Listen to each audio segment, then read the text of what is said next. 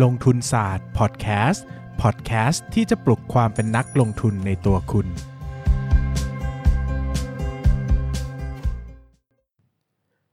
สวัสดีครับ ยินดีต้อนรับเข้าสู่รายการลงทุนศาสตร์พอดแคสต์รายการที่จะชวนทุกคนพัฒนาความรู้ด้านการเงินและการลงทุนไปด้วยกัน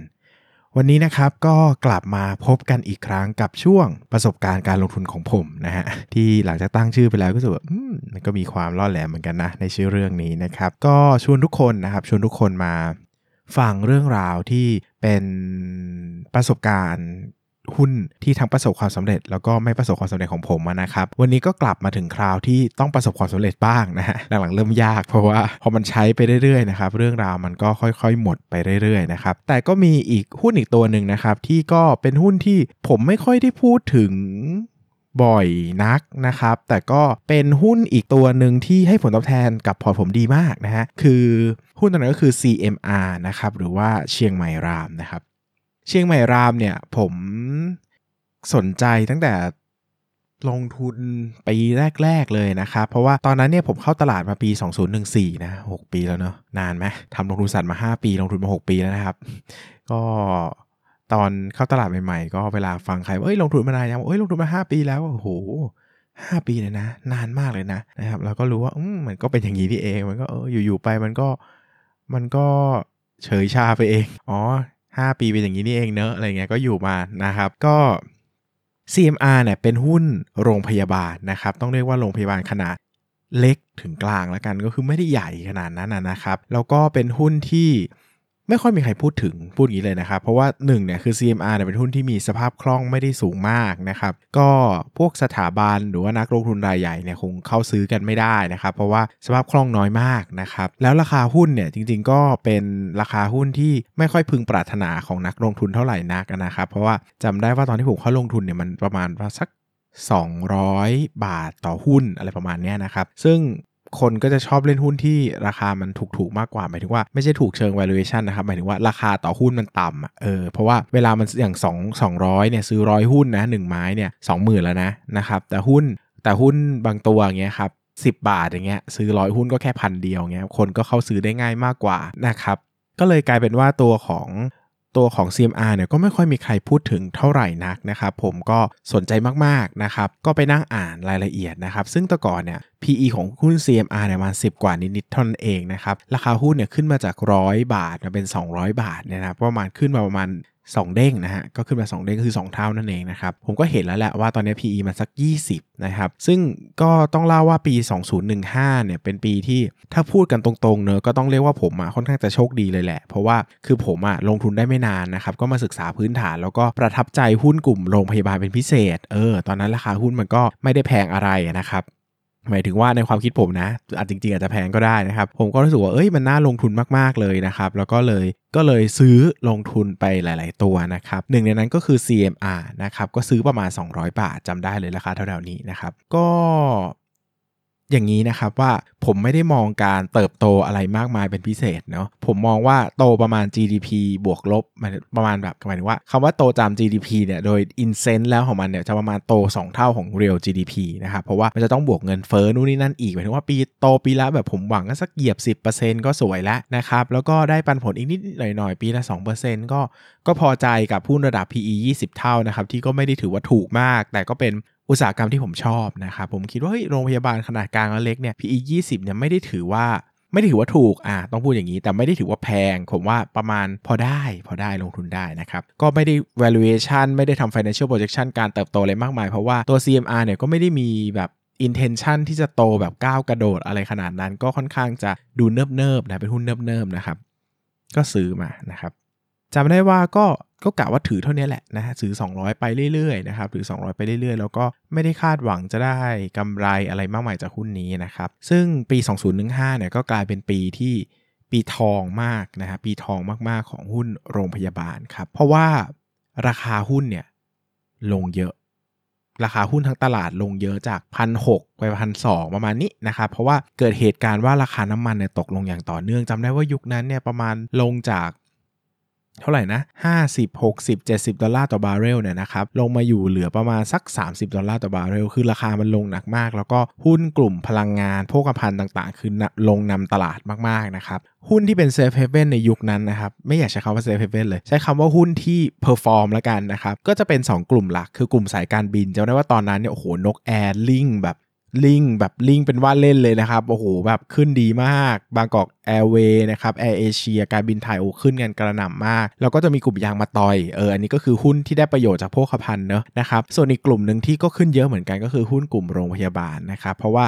กำไรของกลุ่มโรงพยาบาลเนี่ยมันได้รับผลกระทบน้อยมากจากราคาน้ำมันนะครับเพราะว่าตัวของโรงพยาบาลเองเนี่ยปีนั้นมีไข้เลือดออกระบาดพอมีไข้เลือดออกระบาดนะฮะก็โหงบการเงินก็ออกมาสวยงาม เติบโตกันมากนะครับซึ่ง ตลาดเนี่ยไม่ได้มองว่ามันคือมันคือปัจจัยเรื่องโรคระบาดนะ ตลาดมองว่าเอ้ย อันนี้แหละคือความแข็งแกร่งของหุ้นโรงพยาบาล หุ้นโรงพยาบาลก็ขึ้นแบบดีมากนะครับ ขึ้นดีมากจำได้ว่าตอนนั้นขึ้นยกแผงเลยยกเว้นบำรุงราชอยู่ตัวเดียวจำได้ว่าบำรุงราชหุ้นที่เป็นพรีเมียมเซกเมนต์เนี่ยครับค่อนข้างได้รับผลกระทบ เพราะว่าเขาจะมีกลุ่มลูกค้าจากฝั่งตะวันออกกลาง ซึ่งตรงนั้นได้รับผลกระทบจากราคาน้ำมันเต็มๆเลยครับ เพราะว่าบริษัท ที่ส่วนใหญ่เป็นประเทศเขาหรือบริษัทของเขาที่ส่งเขามารักษาเนี่ยให้สวัสดิการมาเนี่ยก็ได้รับผลกระทบจากราคาน้ำมันด้วยนะครับ ก็กลายเป็นว่าก็หายไปนะครับก็หายไปก็จะเป็นโรงพยาบาลขนาดเล็กกลาง แล้วก็กลุ่มที่เป็นในประเทศเป็นหลักเนี่ยจะขึ้นดีมากนะครับ ตอนนั้นก็เกิดการ revaluation ของกลุ่มโรงพยาบาลใหม่ คนก็จะมองว่าโอ้โห PE 20 มันถูกไปนะครับ ตอนนั้นก็กลายเป็นว่าหุ้นโรงพยาบาลนะครับก็ขึ้นมาเทรดแบบ 40 เท่าเป็นเรื่องปกติเลยนะฮะ ผมตอนนั้นผมถือโรงพยาบาลเกือบยกแผงเลยอะถือ BCS นะครับ ถือวิภา ถือ CMR ถือ VIS ถือ M ชัย ถือแบบสารพัดถืออะจำได้ว่าหุ้นขนาดกลางเกือบทุกตัวเนี่ยถือเยอะมากถือเกือบทุกตัวแล้วมันเด้งเกือบทุกตัวเลยครับ ขึ้นแบบมหาศาล ซึ่งตัวที่ขึ้นเยอะที่สุดคือ CMR นะเออหลายคนจะแบบไม่ค่อยรู้จักชื่อนี้นะครับ แต่ CMR เนี่ยขึ้นเยอะมากนะครับ เพราะว่ากำไรตอนนั้นก็โตดีด้วยนะฮะ CMR เนี่ยขึ้นมาจากยี่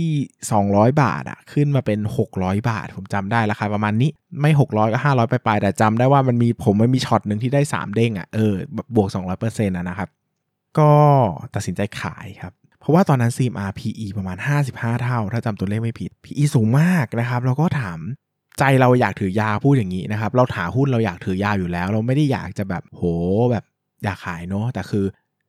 มันไม่รู้จะตอบตัวเองยังไงว่าเราจะถือรออะไรอะใช่ไหมเพราะว่าเฮ้ยโรงพยาบาลมันจะเติบโต ถ้าถาม PEG อย่างเงี้ยเติบโตแบบ 30 เท่าไหวอ๋อสปี 4 ปีอะคนจะแบบมาจากไหนอะใช่ไหมมันไม่ได้เปิดโรงพยาบาลใหม่ไม่ได้ชัดเจนขนาดนั้นคือ CMR เป็นโรงพยาบาลเฉยๆ แบบนิ่งๆนะครับมันไม่ได้เป็นมันไม่ได้เป็นอารมณ์แบบ BCH อะไรอย่างเงี้ยนะครับว่าโอ้โหแบบมีการขยายโรงพยาบาลตลอดเวลา MCMR มันค่อนข้างจะ stable ประมาณหนึ่งเลยอะแล้วก็นิ่งประมาณหนึ่งเลยนะครับก็เลยแบบถามไปถามตัวเองไปถามตัวเองมา แล้วก็ตอบไม่ได้ว่าเฮ้ยเราจะ valuation ยังไงให้มันถูกอะใช่ไหมครับก็ยอมรับความจริงแล้วก็ขายไปนะครับ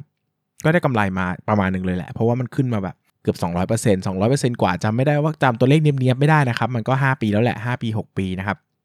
ก็ขายไปนะครับ แล้วก็หลังจากนั้นไม่นานนะฮะคำว่าไม่นานสักประมาณ 2 ปีนะราคาหุ้นก็ลงนะครับ ความจริงมันก็ลงหลังจากที่ผมขายไม่นานแหละลงมาสัก 3 4 0 0อะไรเงี้ยเห็นนะครับ แต่ปัจจุบันน่าจะกลับมา ไม่แพงแล้วหมายถึงว่าไม่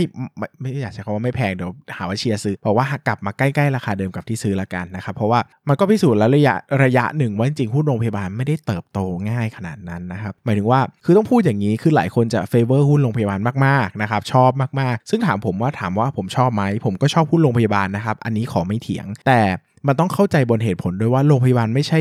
magic stock อะเออมันไม่ได้โตแบบโตไปเรื่อยๆนะครับ โตไป forever นะครับ มันก็โตแบบ โตแบบมีเหตุมีผลน่ะนะครับโตแบบมีเหตุมีผลแล้วก็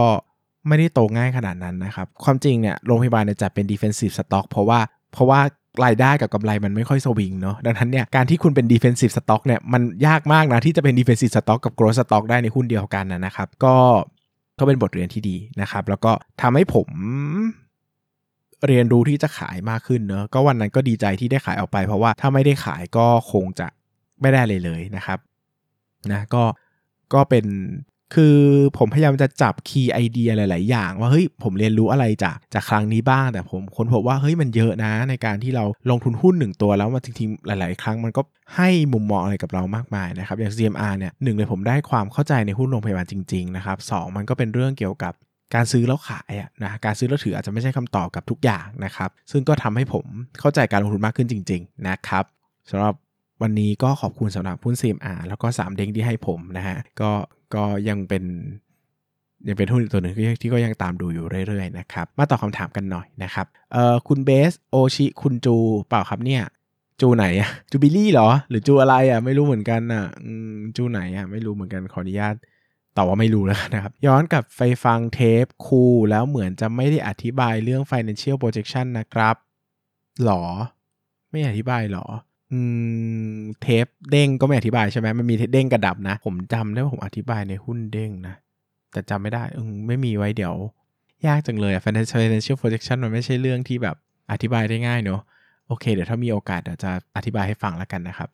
อะอีกสัก2อสาคำถาม มีคำถามครับ ในกรณีที่เราไปลงทุนต่างประเทศ โดยทั่วไปมี 2 กรณีคือลงทุนผ่านโบรกเกอร์ไทยกับลงทุนด้วยตนเองเลย ในกรณีที่เราลงทุนผ่านโบรกเกอร์ของไทยหลักทรัพย์จะอยู่ในชื่อโบรกเกอร์ใช่ไหมครับอ่าตอบใช่ครับแล้วถ้าสมมติว่าโบรกเกอร์นั้นเจ๊งขึ้นมาเราจะสูญเสียเงินไปเลยใช่ไหมครับตอบใช่ครับ เราจะมีวิธีตามกลับมาอย่างไรคุณเบสทำเป็นคลิปเรื่องการลงทุนต่างประเทศเลยก็ดีครับต้องเลือกโบรกที่เราเชื่อใจ เออ อันนี้ต้องพูดกันตรงๆเนอะว่า ผมเลือกโบรกที่เป็น under ของธนาคารขนาดใหญ่ เท่านั้น เพราะค่าค่าคอมอาจจะแพงกว่า แต่ผมจะเชื่อมั่นว่ามันจะตายช้า ถ้าเกิดวิกฤตเศรษฐกิจขึ้นมาจริง ๆ มันไม่น่าตายนะครับ ดังนั้นเนี่ย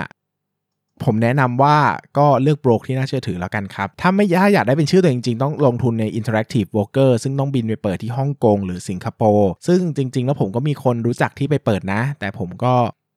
ไม่ได้ ไม่ได้คิดว่าจะต้องขนาดนั้นอะผมคิดว่าแบงก์ไทยก็ไม่ได้อ่อนแอขนาดนั้นนะนะครับ ก็อาจจะไม่รู้เป็นความคิดที่ถูกหรือผิดนะครับ แต่ก็ต้องลองตัดสินใจดูนะครับ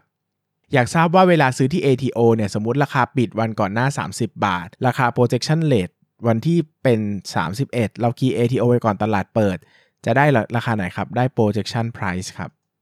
คำว่าเข้าใจธุรกิจจริง ๆ นี่ยังไงครับ ขอ case study ของคำว่าเข้าใจธุรกิจครับ ก็ มันคงไม่มีแบบคำตอบสำเร็จเนาะว่าอะไรคือเข้าใจอะไรคือไม่เข้าใจมันเหมือนกับถามว่าเฮ้ยคุณเข้าใจชีวิตหรือเปล่า เข้าใจไหมหมายถึงว่าเฮ้ยเราอาจจะคิดว่าเราเข้าใจก็ได้ แต่จริงๆเราอาจจะไม่เข้าใจก็ได้เนาะแต่หมายถึงว่าเราต้องไปจับเทียบว่าแล้วเราเข้าใจเพื่ออะไรนะครับ ดังนั้นเนี่ยถ้าเราบอกว่าเราจะเข้าใจเพื่อไปลงทุนนั่นแปลว่าเฮ้ยถ้าเราลงทุนได้อยู่ในตลาดรอดได้นะครับ ก็ ก็น่าจะแปลว่าเราเข้าใจระดับหนึ่งแล้วแหละ อาจจะไม่ได้เข้าใจที่สุด แต่ก็เข้าใจเพียงพอที่จะที่จะตรงวัตถุประสงค์ของเราได้นะครับ ซึ่งผมบอกว่าเฮ้ยเราอยากดูเรื่องการ valuation ละกันนะครับ ถ้า valuation ได้คาดการกำไรอนาคตได้ คาดการค่าใช้จ่ายในอนาคตได้ทุกบรรทัดแบบใกล้เคียงและสมเหตุสมผล ผมว่าก็คงเข้าใจธุรกิจแล้วละครับอะสัก 2คำถามสุดท้ายนะครับ อยากเรียนจัดหลักสูตรจี๊ดขึ้นมาหน่อยอยากเสียเงินครับ อย่าแพงมากช่วงนี้กรอบมากครับ ก็ เรอโควิดเนาะไม่อยากจัดแล้วเดี๋ยวเป็นคลัสเตอร์ เดี๋ยวโดนแบบเดี๋ยวเดี๋ยวโดนลุมประชาทันนะครับคำถามสุดท้ายครับ ผมมีหุ้นนี้ราคา 9 บาท ตอน 20 บาทกว่าไม่ได้ขายร่วงไปต่ำกว่าทุน ตอนนี้ฟื้นขึ้นมา 14 บาท อยากรู้ว่าด้วยปัจจัยอะไรครับ มูลค่าจะกลับไปที่เดิมไหมอืม เอ๊ะ หุ้นไหนนะ เท่าแก่น้อยหรือเปล่า พอดีเพื่อนที่รวบรวมมาให้ไม่ได้บอกว่ามาจากตอนไหนนะครับ แต่ก็อยากรู้ว่าขึ้นมาด้วยปัจจัยอะไรครับ และมูลค่าจะกลับมาที่เดิมไหม อันนี้ผมว่า อืม ผมว่าต้องหาคำตอบด้วยตัวเองจะดีกว่า การที่ผมตอบเนี่ยหนึ่งอาจจะผิดก็ได้เพราะผมไม่รู้ว่าคนที่เขาซื้อเขาคิดอะไรนะครับสองคือผมว่าการหาคำตอบด้วยตัวเองน่าจะเป็นสิ่งที่ดีกว่านะครับผมว่าผมตอบอะไรที่เป็นเชิงทฤษฎีหุ้นดีกว่า ทฤษฎีการลงทุนดีกว่า ดีกว่าการมาตอบหุ้นรายตัวที่อาจจะ ผิดก็ได้ แล้วก็อาจจะไม่ได้สร้าง value ที่เพิ่มมากขึ้นให้กับคนฟังจริง ๆ ก็ได้นะครับสำหรับวันนี้ก็ขอบคุณทุกคนมากเลยครับ สวัสดีครับ อย่าลืมกดติดตามลงทุนศาสตร์ในช่องทางพอดแคสต์เพลเยอร์ที่คุณใช้